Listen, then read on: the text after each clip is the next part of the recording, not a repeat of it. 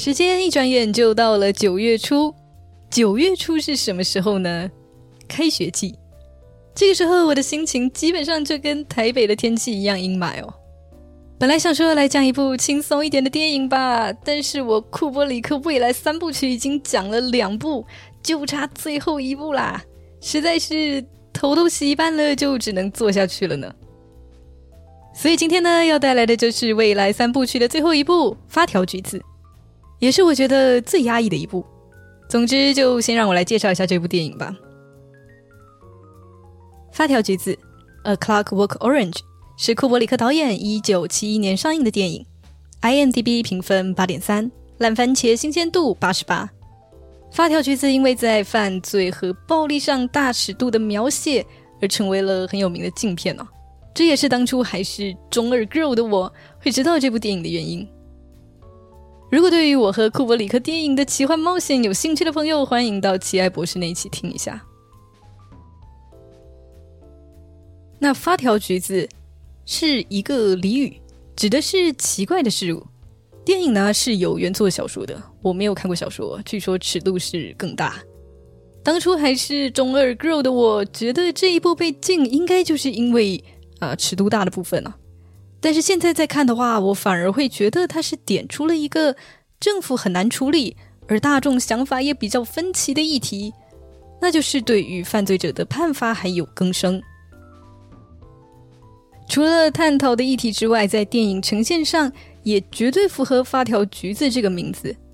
整体电影的基调有一种很魔幻、很奇幻的感觉，甚至是会有一点滑稽，包括里面会有融合了。俄语和俚语的自创词汇，加上演员们的一种夸张到甚至有一点舞台剧感的表演方式，这种滑稽与奇幻化，我觉得除了是塑造一个很有趣的世界观之外，也一定程度上区隔了电影与现实，减少了观影中压抑的感觉。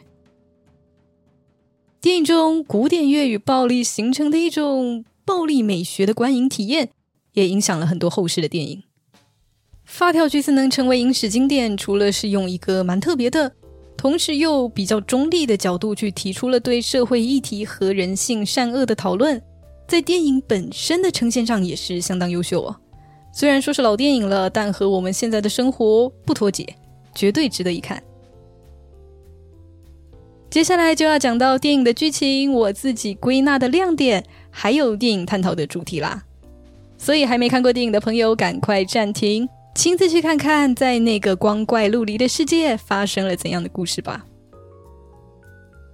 电影的开头呢，就是主角 Alex 对观众的一个意味深长、不怀好意的凝视，在这一刻就可以立刻知道啊，这个主角绝对不是一般电影里面会出现的那种。镜头拉远，会看到原来 Alex 是和他的三个朋友，啊，也可以说是跟班吧，在一个牛奶吧里面喝。特制加料牛奶。他们虽然都是青少年，但平时的嗜好啊是各种犯罪，而且还不是小偷小摸的那种，是闯进别人家把人揍到再起不能，还有对女性做一些不太好的事情这样子。而他们会这么残暴，除了一部分是加料牛奶，再来还有就是作为小团体领袖的 Alex，好像天生就有暴力倾向，他对他人的痛苦无动于衷。甚至是听到古典乐的时候，脑中联想的画面也是血腥暴力的。在犯下一起过失杀人后，Alex 被早就看不惯他的小跟班们背叛，进了监狱。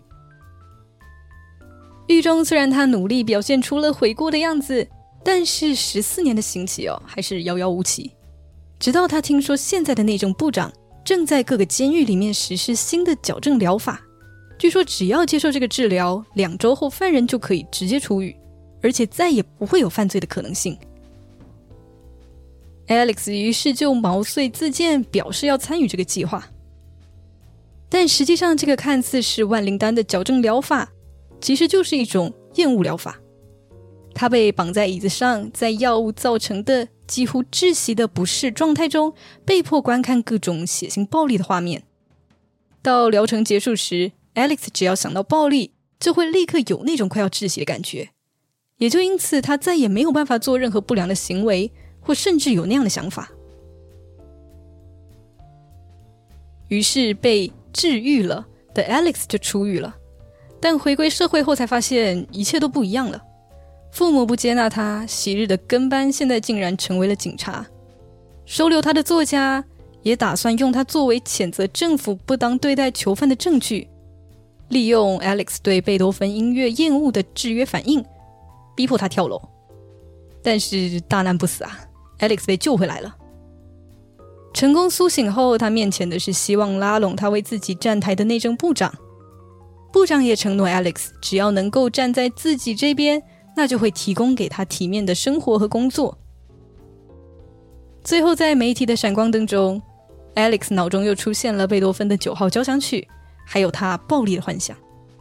在这一刻，他说道：“我痊愈了。”这就是发条橘子的故事。在看电影的时候，真的会觉得好像每一步都在意料之外。电影中整体呈现的世界观和 Alex 这个人的形象，真的都设计的很精妙。除了那种奇怪的讲话方式，电影中最神秘的场景大概就是那个牛奶坝了吧？如果是酒吧，可能还不会感觉这么奇怪，但是牛奶，牛奶就是一种生活感很强的老少咸宜的饮品，还是白色的，就自带了一种纯洁无害的意象。当牛奶出现在了一个邪恶的场景里，就会有一种很强烈的反差感。再来就是 Alex 这个人吧，他绝对是坏人，但他同时也有很多正面的特质，比如说他展现出的领导力，还有能屈能伸的态度，再加上他接受所谓的治疗后，可以说是被剥去了一切反抗的能力，这个时候反而会对他产生一种微妙的同情。同时也会觉得，这个看似一劳永逸解决社会问题的疗法，其实是存在很大的问题的。在我看来，电影提出了三个主题，而每一个都是环环相扣的。首先是什么塑造了坏人？Alex 的形象好像就是一个天生的坏种。他出生在一个正常的家庭里，父母健在，也没有明显的家庭问题。但他却成为了一个无恶不作的混混。这样看来，他大概就是那种天生有问题的人。他对古典乐的暴力幻想，对他人痛苦的无动于衷，好像都证明了，也许并不是人性本善，也许就是有生来邪恶的人存在。性善性恶，性不善不恶说，自古以来各个流派都有不同的看法。不过，针对 Alex。我是觉得这个所谓的正常家庭，其实也并没有那么的正常。在我看来，他们的家庭关系其实是非常疏离的。比如说，Alex 他可能缺课好几天，父母也不会特别去关心他。再来，他们也不太清楚他不去学校的时候都在做什么。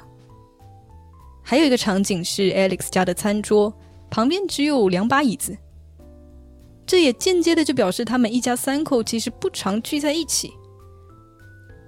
一定程度上算是生而不养。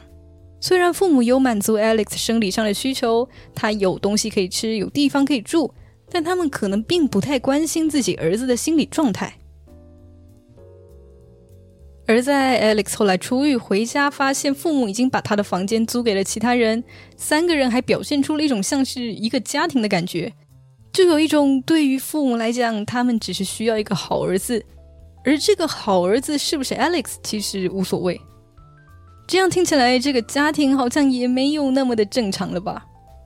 但是可能因为现代人生活形态的关系，我感觉这样的亲子关系在现实中倒也不能说少。这也是一个细思极恐的地方啊。再来就是 Alex 所在的社会的氛围，他所住的街区感觉就是那种治安不太好的，到处都是涂鸦。青少年犯罪好像也很普遍，而电影的那种整体的奇幻荒诞的氛围，也会让观众觉得电影里的所有人好像都疯疯的，不太确定他们的行为到底在那个世界里算不算异常。我自己特别有印象的一幕是，Alex 的就是监管他的那个人员跑到他家里的时候，一边教训他，然后一边就随手拿起了一个水杯喝水，那个水杯里面呢泡着一个假牙。这个时候我就在想。诶，所以这个应该要觉得很恶心吧？还是说，其实在这个世界里也没有那么奇怪呢？最后，这个监管人员发现自己在喝假牙水，然后也觉得有点恶心的时候，我才确定，哦，好，这个果真不正常。那个世界真的就是一种法律与秩序崩坏的社会，Alex 这种人在那里，好像也就没有那么奇怪了。他也可能就是这个社会所塑造出来的。再来第二个主题，也是这整部电影的一个蛮核心的议题：社会对于犯罪者的惩处机制。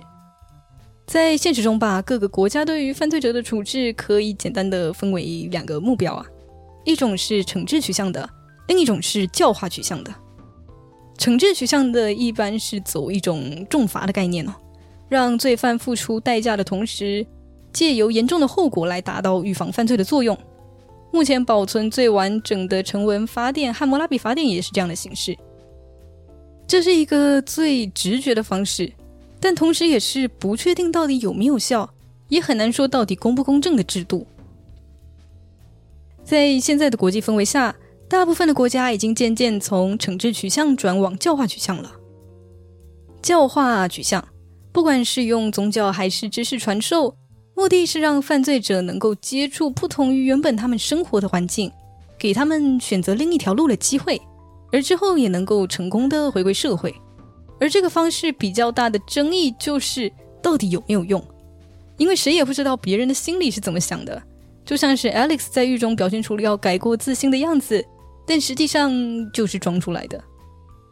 再来根本性的矫正，就是直接去消除罪犯作恶的能力。像电影中 Alex 他所接受的厌恶疗法，就是利用心理学的制约反应，让人对原本不会厌恶或害怕的东西产生负面情绪。这就让我想到那个非常臭名昭著的小阿尔伯特实验。这个实验是真实存在的一个实验哦。一九二零年，美国的很有名的那个行为学派心理学家华生他执行的。他当初呢是想要研究说。恐惧是不是可以人为制造的一个情绪？所以他找了一个叫做小阿尔伯特的婴儿，他先让小阿尔伯特接触一些绒毛玩具、小动物啊。这个时候，小阿尔伯特是不会害怕这些东西的。但是之后，华生在小阿尔伯特摸小白鼠的时候，会制造很大声的噪音来吓他。